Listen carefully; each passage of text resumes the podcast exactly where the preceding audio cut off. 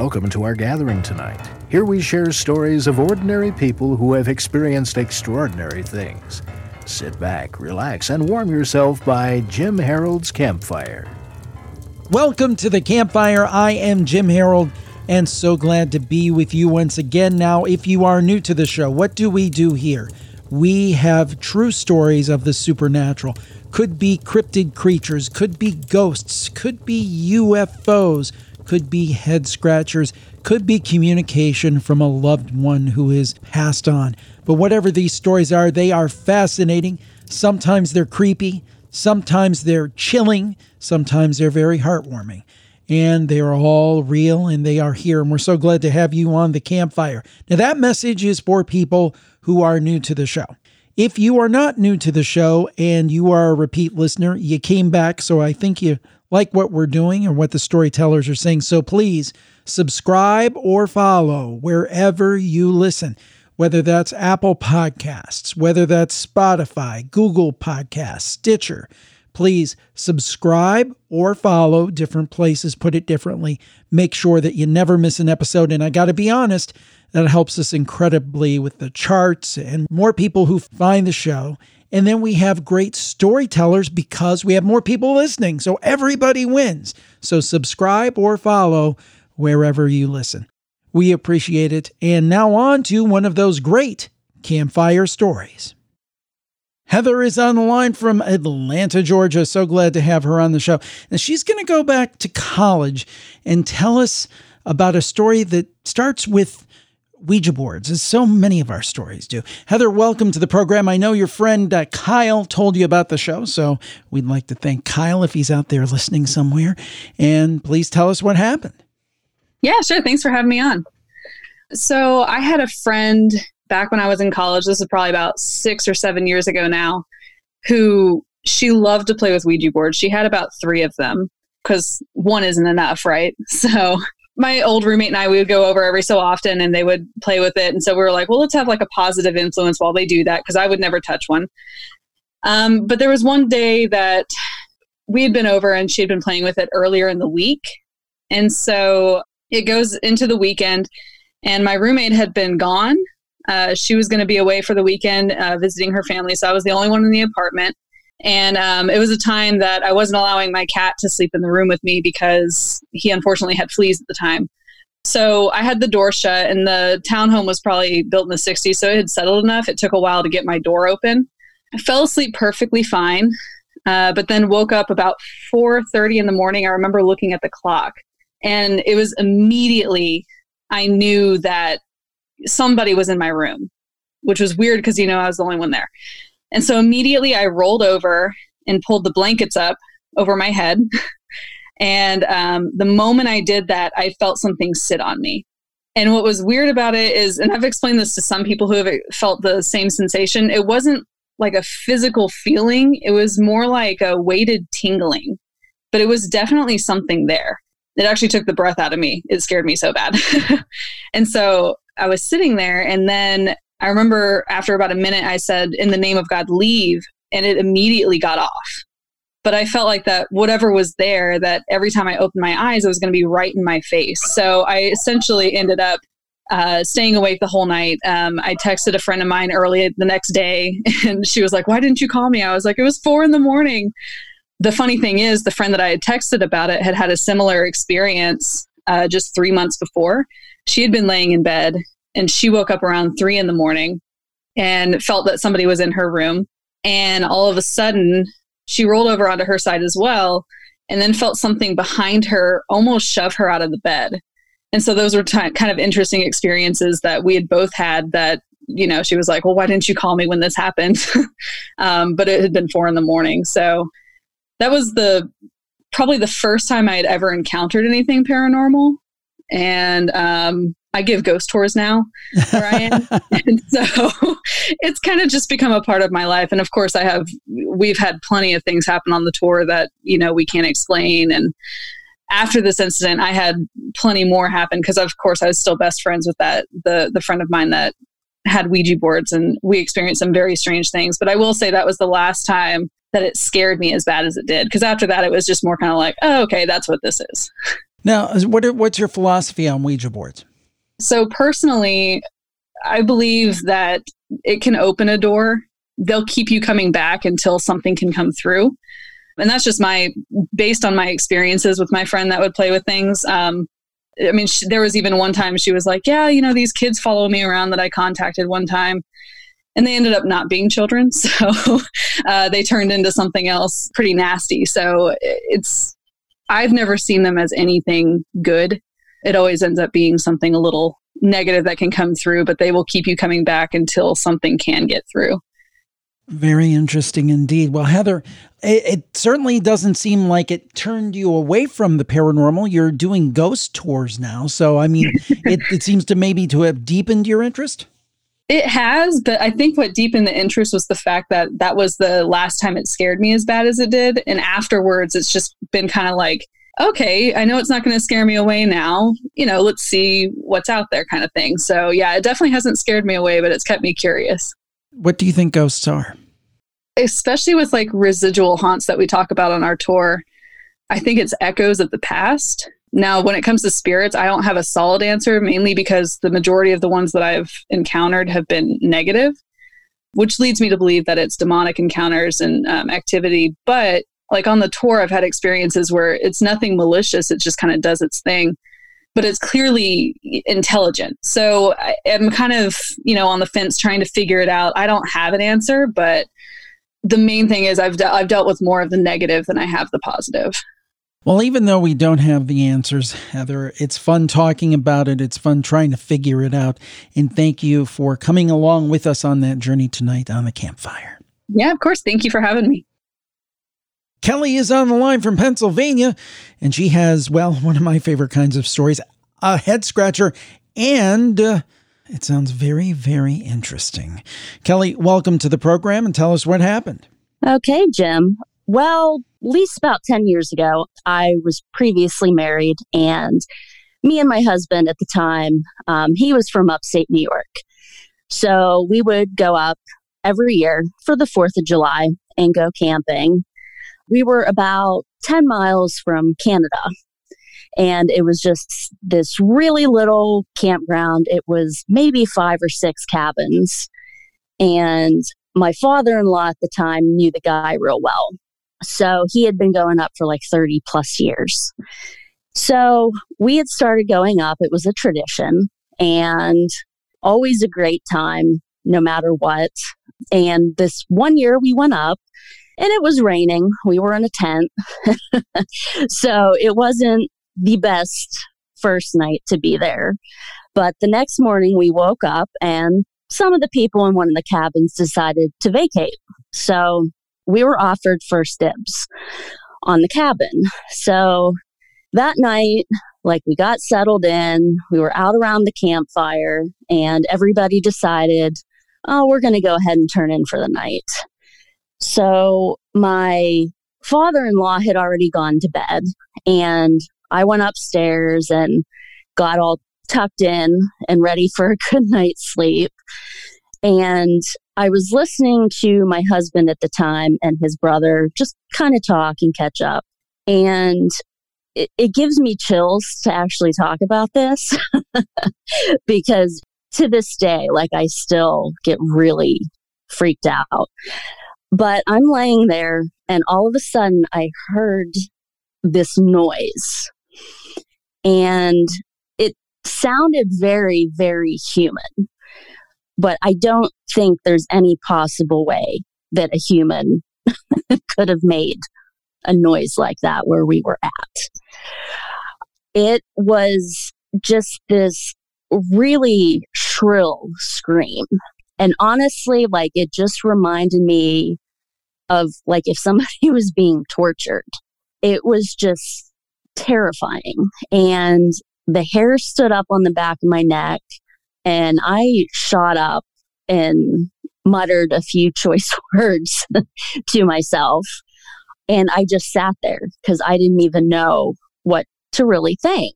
I've been camping my entire life and I've never in my life heard anything remotely like this. That sounds really creepy. So not only is it a head scratcher, it's kind of a, I think you said this in your email. It's also kind of a cryptid story too. Yes, yes. So what was funny about it was when my husband eventually got upstairs, I had asked him if he heard that. And he was just like, What are you talking about? And I'm like, I don't know how you didn't hear that, but okay, whatever. so I did my best. We went to sleep. And a couple hours later, we were awoken to the same noise. And he shot up, and I won't even repeat what he said. I can imagine. But he finally, he was just like, Oh my God. And I was like, That is what I was telling you.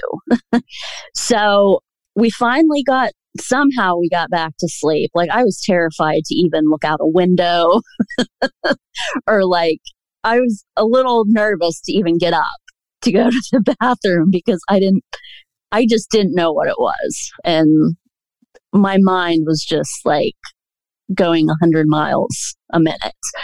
So the next morning, you know, I didn't say anything to anybody. I just, you know, I was like, oh, they're going to think I'm a nut job. so I didn't say anything. And um, my father in law actually brought it up. And he pulled me aside and he was like, Hey, you know, I, I heard this weird noise last night. I've been coming up here for like 30 some years and I've never heard anything like it. So we just kind of started joking around saying it was a Sasquatch. So we had like an ongoing joke. Well, a couple nights later, we were back home and it was actually when Monster Quest first aired. And it was the, I believe it was the first episode that was about Sasquatch. so we were watching and they had what was supposedly a recording of a Sasquatch. And it was exactly what we heard when we were up there that weekend. It was crazy. Like me and my husband just looked at each other and we're like, you, you can't be serious. And, you know, it was funny because it was filmed, um, I believe it was on a private island up in Canada. And we were only about 10 to 15 miles from the border of Canada when we went camping. So it was kind of like an ongoing joke because we never heard it again. We've never heard like I came home and I listened to every animal I could think of and like tried to listen to their sounds. And we just could not find anything that was remotely like it. Well, I've got to say, you know, a lot of times I find myself a little skeptical about the Sasquatch stuff. And I've even said this on our Plus Club. I do a show just dedicated to this sort of thing, the Cryptid Report, where I interview authors and things about their research about different cryptids.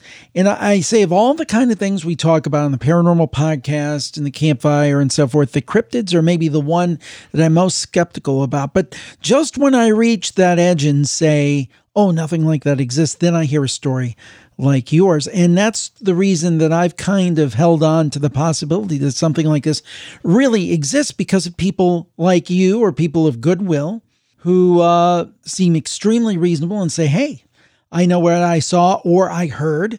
You know, it is what it is. It, it happened.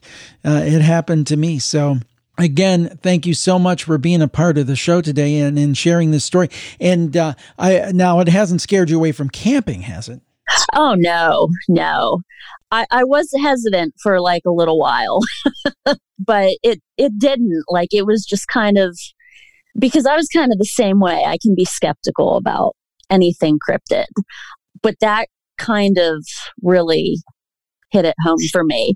Um, but no, I still, I'm always, I'm an avid camper. So it did not scare me away. If that's what he was trying to do, it did not work. Kelly is tougher than that. Kelly, thank you so much for joining us on the campfire tonight. Well, thank you very much, Jim. Have a good night. Jim Harold's Campfire is brought to you by Best Fiends. And if you're looking for a fun way to pass the time while engaging your brain and enjoying breathtaking visuals and a gripping story, your answer is Best Fiends. Because Best Fiends is a casual game that anyone can play. It's made for adults, but you can spend as much time or as little time as you would like in the game. And that's what I love about it because I love being able to pick it up regardless of where I'm at. I'm at the doctor's office, I'm at the accountant, waiting for the accountant. We're coming on tax time, whatever it might be. I can grab a quick game of Best Fiends, de stress a little bit, and then go about my day. And the thing about Best Fiends is it's unique and exciting. It's a puzzle experience unlike the other puzzle games out there, and they update the game monthly with new levels and events so it never gets old. They, they really treat the game as a service for their players.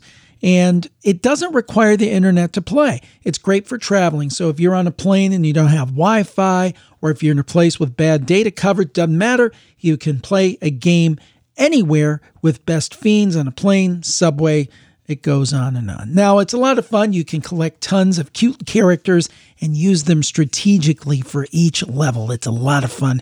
I think you're going to enjoy it. I know Dar, my wife, is absolutely a huge fan. She's playing it all the time. She says, Tell everybody I love that game, and I love it too. So you got to check it out. Engage your brain with fun puzzles and collect tons of cute characters. Trust me, with more than 100 million downloads, this five star rated mobile puzzle game is a must play. Download Best Fiends free on the Apple App Store or Google Play. That's friends without the R. Best Fiends. Thanks, Best Fiends. You're listening to Jim Harold's Campfire. Well, Deanna is on the line from Maryland. We're so glad to have her on the line. She said she didn't realize she had a ghost story to tell until she was in her mid 20s. She's going to share it with us now. Deanna, welcome to the show. Thank you for joining us and tell us what happened. Thanks, Jim. Yeah. So, um, my story happened when I was about nine years old, and I was at my friend's house. We were playing outside um, in a creek that was kind of behind her house, and we'd always just find fun stuff to do out there, no matter what the season was. Um, and so uh, today, though, that particular day was a little bit different. Um, we could um, hear someone humming and singing, um, and as they were kind of coming closer to us, um, we started to call out, "Hello, hello!" And um, so the humming stops, and um, a little boy starts talking to us. His name is Tyler, um, and he's a kid like us, but we were really, really confused at this point because we couldn't see him. Um, we kept asking him where he was, and he told us over and over that he was like standing right in front of us none of us were scared. Um, we were just really, we just could not understand why we couldn't see him and we just felt very confused.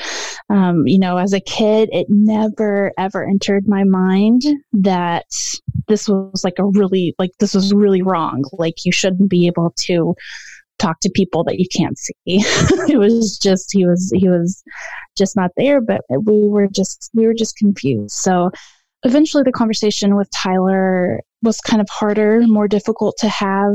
Um, he stopped answering our questions um, and kind of started up his his humming and his singing again. Um, and so, and as he was singing, we could hear that that that his his song kind of traveling farther down the creek away from us. Um, and so we were we were calling after him um, to come back to us, um, and then we hear someone um, across the creek from us walking down through the leaves. This I, uh, this happened during the fall time, I guess. Um, but we could hear someone, you know, just the sound of someone walking down through the leaves to us, um, and so we were like, hello. And so a woman answers um, and she asks us, have we seen um, her son, Tyler? And we were just really emphatic. We were telling her like yes we just talked to him he was just here um, but he he you know he walked he went away from us um, and we were again we were like but where where are you and she because we could not see her either. Um, and she, she, again was just very emphatic. She's like, "I'm right across. I'm right across the creek from you girls." And it was, I mean, very obviously like a mother, a woman's voice. And again, we were we were not scared. We were just so like, "Where?" We can't see you. Like you're blending into the leaves. It just it, was just such a confused feeling, but no no fear. Um, and so eventually she um, she stopped communicating with us as well And so every time we would go back out to the creek to play, we would always call for Tyler, but he would never he never came back to us. So that was my that's my little ghost story and as an adult when I would think about it, I would freak myself out because I would realize like, "Oh my goodness, this is that that should not have happened. That should not have been. Um, but it was and i actually um, just recently shared the story with the medium um, who kind of had a you know kind of some more connection to to those who have passed on um, because i've done i've done a ton of research um, you know in that area of the town um, where i where i'm from and um, there's nothing about a missing boy or, you know, any kind of mysterious death or any anything like that in, in any of the the uh, newspaper archives. Um, and so, um, but this medium felt like she kind of got a sense that perhaps this was some kind of a game that these two played during life. Um, she's like, I, I have no idea why why they're continuing to play this in in the afterlife but um, this is just something that they used to do and so that was i mean that's kind of the my only answer i've ever gotten to what in the world was that Well, Deanna, it looks like to me this has uh, encouraged you to uh, delve deeper and listen to shows like The Campfire and, and try to figure out what's going on. Absolutely. Yes. It's, it's so, it's so interesting and so intriguing. I just, I, I just love thinking about this stuff. It's just a wonderful, just mystery that makes life so like, huh, well, this isn't all there is, but I don't know what, you know, I don't know what all this is, but it's interesting. It's something. I couldn't agree more. Deanna, thank you for joining us today on the campfire. Thanks, Jim. Next up on the line is Mimi from Seattle, Washington. And she's going to tell us about an orb visitation and what happened after that. Mimi, welcome to the show. I know you're also a podcaster. At the end of the call, you're going to tell us briefly about it. But first, tell us about this orb visitation. Okay, thanks, Jim. Well, one night I was having really bad jaw pain, and I was very concerned about how this was going to affect me, especially long term. And so I went to sleep that night as usual, but then you know that feeling when you're asleep and someone's standing next to your bed looking at you and it actually causes you to wake up? That's what I felt like. And that feeling that someone was standing right next to my bed. I know Rupert Sheldrake has that book, The Feeling of Being Stared At. Yeah, the sense of being stared at. Yeah. yeah, yeah. So it was that same sense, like when someone's staring at the back of your head. But this was, I was asleep and it was next to my bed. But instead of a person next to my bed, I woke up to see this orb. And I would describe it really similar to the bubble that Glinda from The Wizard of Oz would float in on, only it was closer to the size of a grapefruit. And so when I woke up and saw it, it startled me. And it seems that my startle response actually startled the orb. And it really reminds me of that scene in E.T. when Drew Barrymore screams and then E.T. screams and they're both kind of freaking each other out. So when I was startled, the orb literally pulled back a little and then it whisked itself away and floated out the balcony door. Never mind that the balcony door was closed, off it went. But the really amazing thing was that the moment it left, I noticed that 80 to 90% of my jaw pain was completely gone. And I realized at that point that it must have been giving me some kind of a healing energy. And so now I was really bummed out that I scared it away before it was done because I felt like it got to 80, 90% because it hadn't finished because I woke up and scared it away. And since then, I've actually asked it to return many times. And I don't know if it has because it's possible maybe I've been asleep and not woken up and not known that it's visited, but I haven't woken up to find a visit like that. And I've also not had any kind of waking encounters with orbs since then, but I have seen them in photos.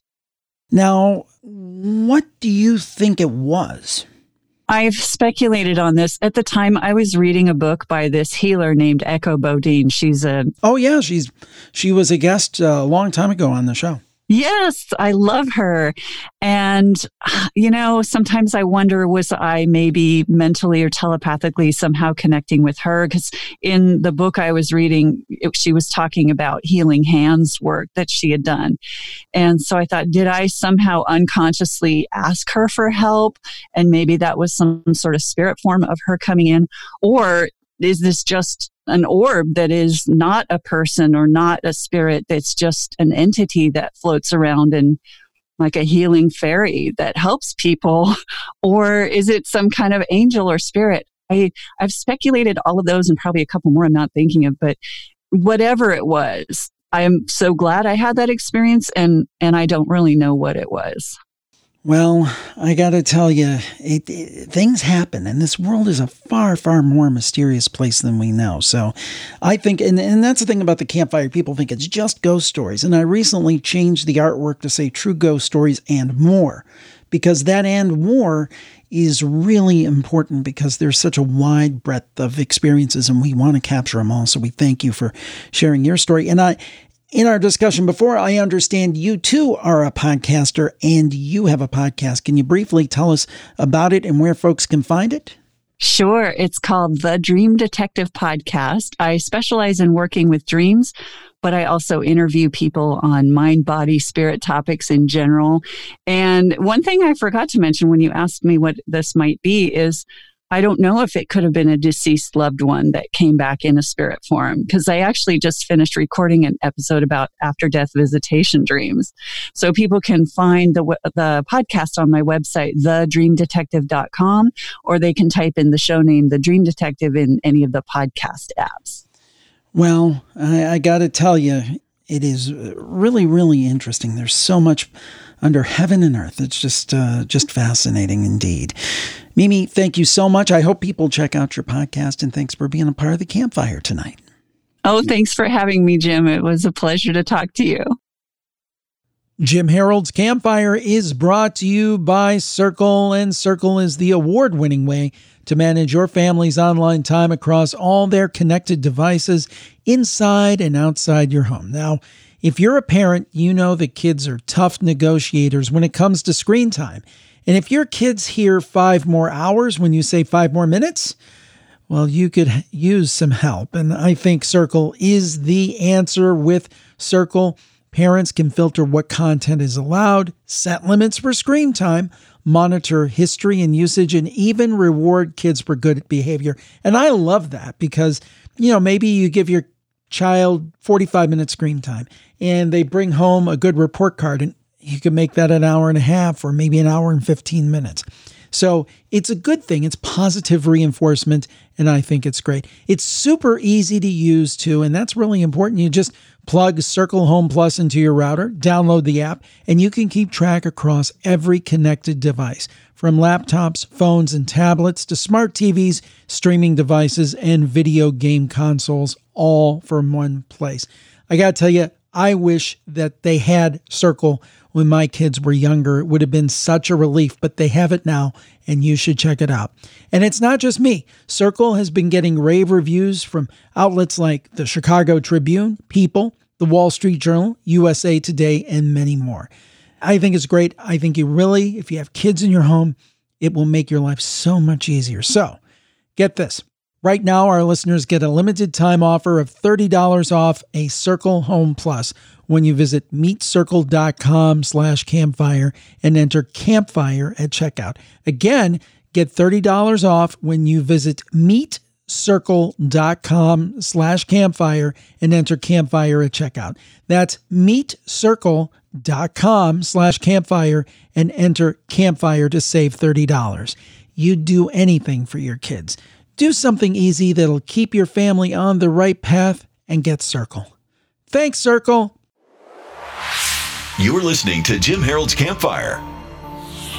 Joe is on the line. He is a return caller. You remember last year he had a great story about being rescued by a mystery figure when he was stranded in his car. And now he returns to give us uh, a UFO story. Joe, welcome back to the show and and tell us what happened.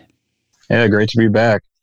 So this takes place back when I was in high school. So this is 2000 and 2008, 2009, maybe. I had uh, one of my elective classes I took was astronomy. So one of our semester assignments was to choose a constellation and chart how it moves throughout the sky throughout the semester, you know, due to the rotation of the earth and everything. So what I would do is at 10:30 each night, near where I lived at the time, there is a park that has really, really tall hill that I go to on top because it was cleared of all the roofs of the area, and there wasn't a whole lot of light, so you can see the sky pretty clearly. Well, this night I go out there and you know I'm charting my stars, doing the usual routine, and I see this light off to the distance, and I didn't think much of it at first. Initially, just oh, it must be an airplane or something, or even a satellite, because it was pretty far at the time but it gets closer and closer and it's getting bigger and bigger. And I really started to take notice in it. I'm watching this and the first thing that made me think, okay, this is not just an airplane is it was just a solid blood orange light. It wasn't any blinking lights, no flashing lights, no reds, no blues, nothing like that. Like you sometimes see in airplanes, just a solid orange light. And it gets closer and closer and it's getting bigger. And if you're to hold something up in the air to like judge the size of something, it was at least half the size of my fist. It was, it was really large. And the shape of it, you know, it was, it was an odd shape. It was the only way I can describe it is if you have a jet plane that's flying with the nose facing towards the ground, like, but going in a straight line. It's, it's hard to explain, but so it's like a T shape almost. Now, again, before it got that close, I was thinking, okay, first of all, maybe it's an airplane, but then the lights weren't changed. I'm like, well, maybe it's a helicopter. But as it got closer, there's absolutely no sound. And that's what really made the hairs on the back of my neck stand up as it got closer to me is again, there's no sound whatsoever. So this thing comes and it just stops right above me and it, it's hovering there for a few seconds. And I'm just staring at this, watching. I'm, i drew it down as fast as I could. I'm like, my mind's blown. Like this, I don't know what this is. And then it slowly starts moving on and it passes the highway. You know, I can see the highway and stuff on top of this hill, and it passes over this highway. There's this little core of trees, I guess you want to call it that. You know, this wooded area, and it stops over there, maybe a quarter mile away from me. It's still large, still there, still no sound, same color, and it stops and hovers there for a few moments. And then slowly starts moving and then shoots off in the, you know, like a rocket, just shoots off in the air and disappears. I don't know what it was. I went to class the next day. I told my teacher about it, told the class. My teacher kind of laughed. Oh, it's, it's probably swamp gas or something. It was not swamp gas. I, I, know what swamp gas looks like. I, I, looked up images. I searched everything I could at the time. And this is before the time of commercial drones and stuff like that. There, there's no military bases around where I live. It's just a small town in Wisconsin. So I, I really don't know. When I say UFO, I'm not saying necessarily aliens. I'm just saying it's unidentified. I, I, have no clue what it was. It wasn't ball lightning. I looked up images of ball lightning. It wasn't swamp gas that I know for sure. I, I really don't know what it was. It blew my mind. And what's funny is I was talking at Christmas with my younger sister because I told her about the podcast and everything. And, you know, she loves hearing the stories and everything. And I remember, or she actually reminded me, I should say, uh, back when we were in like fifth or sixth grade, uh, she's a couple years younger than me we used to have this balcony in our house that we'd sleep out in the summer, kind of camp out there. And because I thought this was my first UFO story that I could recall, but she reminded me that, yeah, we were camping out there one night and we saw something similar the same thing. It was this T shaped object, same color, you know, kind of slowly hovered down over us for a bit and was shooting all different patterns all over the sky. And at the time I tried to say, well, maybe it's a satellite, but it was way too big. It got way too close to be a satellite. So I was like, I don't know. I totally forgot about that. But that's it's one of the most interesting UFO stories I personally ever experienced. If you look at the news, more and more and more reports are coming. Now, yeah, are some of those because of drones? Most certainly they are. And are some of them maybe because, you know, the US is developing its space force? Who knows what's involved there? I would think so. But I think it's too many to be just those explanations. And that's that's my that's the thing I always tell to people. First of all, you're not claiming that it's little green men, but you say, hey, I saw the very unusual. I know what I saw, and it wasn't a traditional plane or anything like that. And I think in the past, there's been, ha ha ha, you saw a UFO. And I think that's really silly, particularly in light with the knowledge that uh, there's so many Earth-like planets that um, that there almost by definition has to be life elsewhere. And even if it's the extraterrestrial explanation, who knows? Maybe these are interdimensional travelers. Maybe they're uh, from an, a time travelers. Who who knows what they are? But I think that it is becoming more and more clear that there is something. What it is, we don't know, but there there seems to be something. Yeah, I, I definitely agree. I mean, and I don't know if it's just because social media is so much more prevalent these days on the internet, you know, people sharing their stories a lot more, but I agree. I'm seeing a lot more things, whether it's on Facebook, whether it's actual news articles. It's crazy.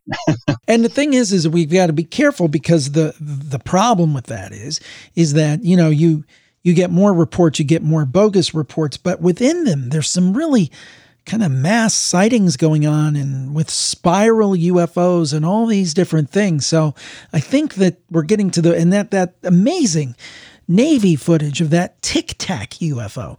I think we're getting to the point of saying, hey, something's really going on. What it is, we don't know, but let's stop making jokes about it and let's start looking at it seriously. And Joe, thank you for joining us today to tell your story. Yeah, it's been a pleasure. Well, next up on the campfire, someone from my hometown, May, is calling in. We've got to stick together because we have the Cleveland Browns here, and uh, it's a tough life. But, but nevertheless, May, welcome to the show. Now, I know you have a story going back to when you were about 12 years old, and I love these childhood stories. Thanks for listening to us, and just for a couple months now, I guess, since uh, June, and and thanks for telling your story. Tell us what happened.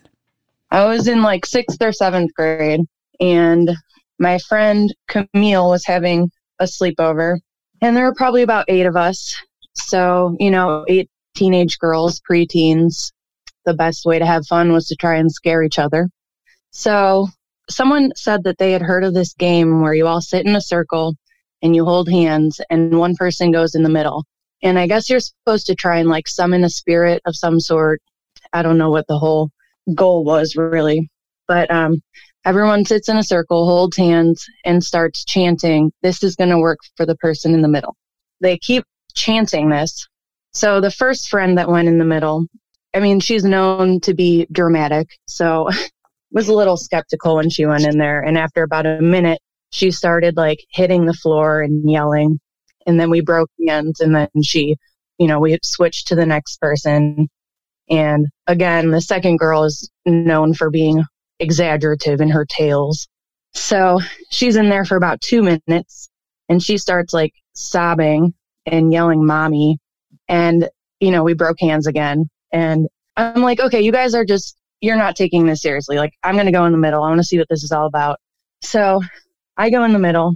I'm in there for like five minutes and I'm just focusing on everyone chanting, you know, this is going to work for the person in the middle.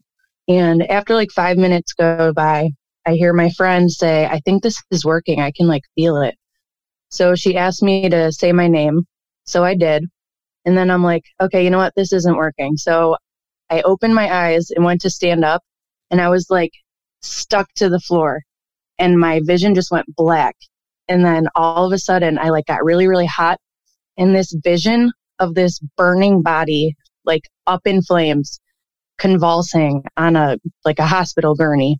Like that's all I could see. I could like smell the burning flesh. I was terrified. And the next thing I knew, I was just sitting on the floor crying and all my friends were like rubbing my back and like, you know, they're like asking me what happened. I'm like, I, I don't even know what just happened. I just, I don't want to play this anymore. Like, get me out of here. I don't blame you. My goodness. Wow.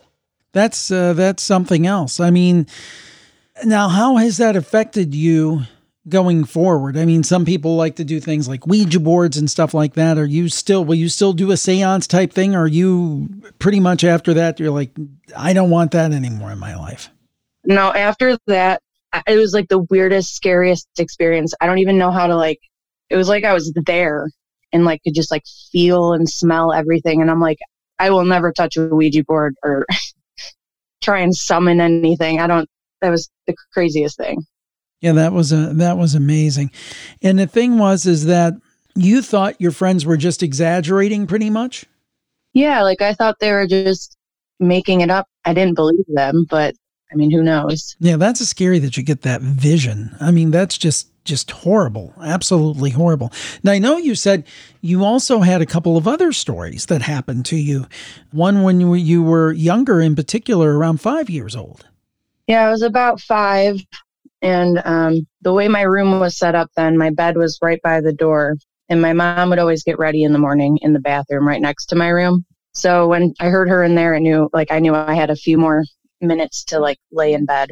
And I woke up this one morning and it was like still dark in my room, but there was this like this guy standing at the end of my bed and he had he looked like a detective. He was like wearing a long trench coat and a hat.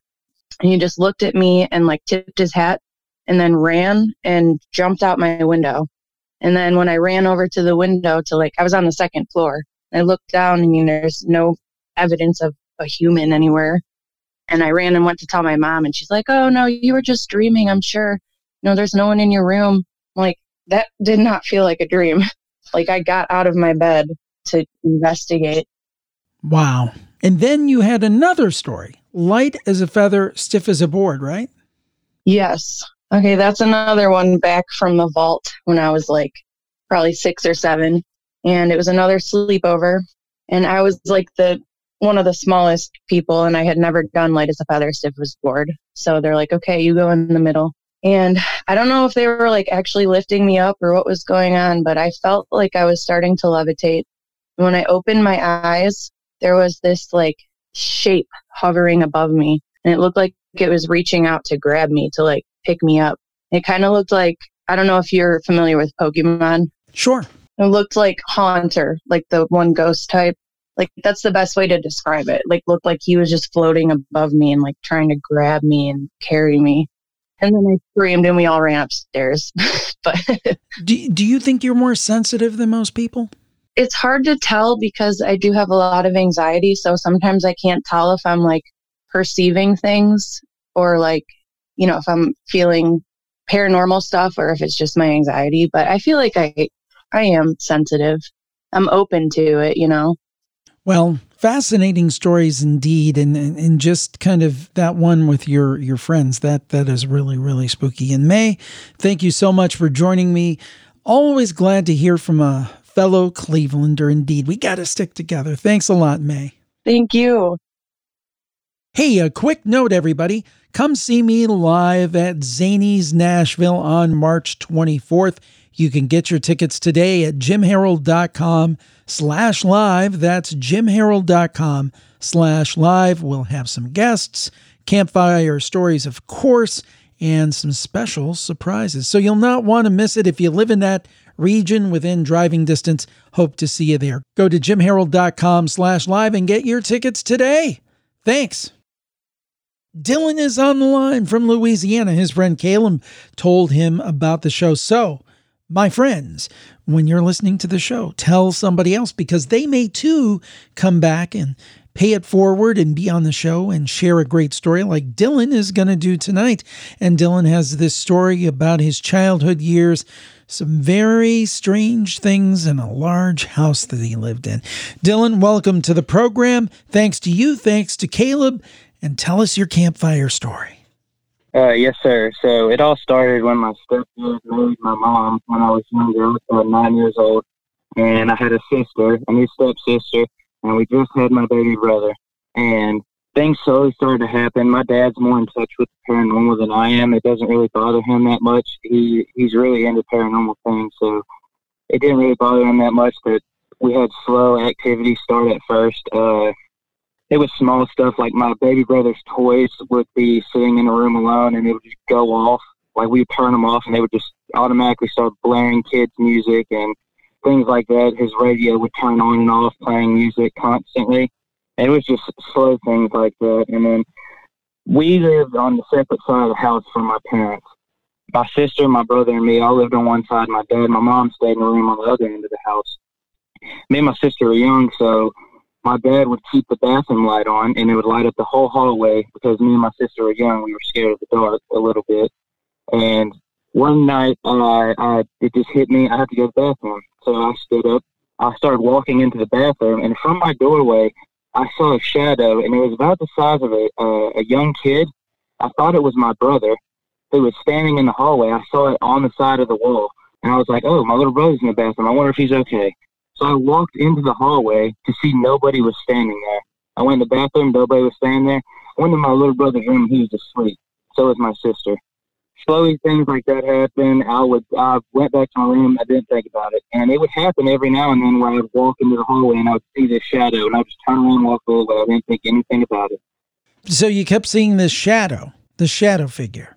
Yes, and it was like a small child, and it was repeatedly. It, it the signs kept pointing to this spirit or entity, whatever this was. It was like attached to me, my sister, my brother, and my cousin stayed with us one night, and he slept in my room. Well, my dad told me the story after the fact when I got a little bit older and I can actually handle it. He told me that one night my cousin was staying over at our house, and he woke up about three o'clock in the morning to it sounds like kids playing. Like he heard toys going off, he heard the laughter. So he thought we were up. So he went and went towards our end of the house to check on us to make sure we were asleep. And he heard it, he kept hearing it, and then when he got closer, it started slowing down and down because he thought we heard us. So when he walked in, he saw all the kids were asleep and the toys were just sprawled out all over the floor. Nobody was there, nothing. There was no sign of any. All of us were asleep. He, it freaked him out, and he just turned around, walked away, didn't think anything about it.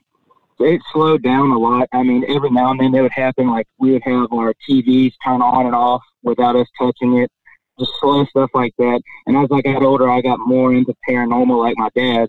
He taught me a lot and he showed me a lot. So he always told me you can catch every now and then cameras catch glimpses of ghosts. Like people say they see orbs floating in the air. So we had these hunting cameras, trail cameras, and they they're motion sensor. They take a picture when something's in front of it. And then we had video camera, and me and my cousin were thinking, let's set up these cameras around the house when nobody's home and see if we catch anything. Makes sense. We had video evidence of us walking through the living room. We found this after we checked them one day. We walked through the living room to go outside to play football or something. You see us walk through the we're walking and you see like three orbs right behind us, follow us outside of the door. Whoa, that's weird. We had things like that happen all the time, Jim. All the time. We had we filmed like this for about a month. I was just constantly filming. One day it was like the afternoon. It was like middle of the day. Nobody was home. It was just me and my cousin. And it was during the summertime. It was summer break, so we weren't in school or anything. So it was like around lunch. And we were like, hey, we're about to go to our friend's house. Let's set up these cameras while we're not home and see what happens during the day. So we grab our cameras and everything, and then all of our equipment we had, all of our cameras, phone cameras, everything, everything started malfunctioning. We just we charged the cameras up; they wouldn't turn on at all. I took out the batteries to the trail camera. I had the batteries in my hand, Jim, and my camera turned on by itself and started taking pictures, like rapidly, like pop, pop, pop, pop, pop. Like I have goosebumps right now talking about this. As we're looking at the cameras, trying to figure it out, we're closer to the kids' side of the house. Nobody was home. My dad was at work. My mom was at work. It was just us. We heard from the other end of the house. We heard, What are you doing here? in a very deep voice that sounded like a man. It scared us so bad, Jim, that we took off out of the house. We ran down the street to my friend's house and called my dad, and we thought somebody was broke into our house. Nobody was there. Wow, that's wild. That's wild. So, I mean, this continued the whole time you were at at the house. Yes, sir. It happened till we moved out of that house. And what do you think was behind it? I, I don't know because it, it, it, I don't know if it was multiple entities because the kid thing, I could see that being like maybe a young child lived there before. The house was decently old. So I don't know if it was a child entity playing with children. I don't know. But I know that voice I heard the last time, the last big thing that happened at that house, that voice was not a child, and that was, that sounded like a grown man, like a voice deeper than my father's. Yeah, that's freaky. And I, it sounds like it it's kind of led to a lifelong interest in in the paranormal. Yes, sir. Um, that, that's why I listen to your podcast. I, I love this stuff. It might scare me, but I love it. well, Dylan, thank you so much. And thanks for Caleb telling you about the show. We appreciate that. And thank you for being a part of the campfire tonight. Thank you. Yet another campfire safely landed. I hope you enjoyed it as much as we did, and I hope you'll come back next week and listen. Also, be sure to tell your friends and subscribe and follow wherever you listen. We'll talk to you next time. Have a great week, everybody, and as always, stay spooky. Bye bye. You've been listening to Jim Harold's Campfire. Tune in again next time for more stories of ordinary people who have experienced extraordinary things.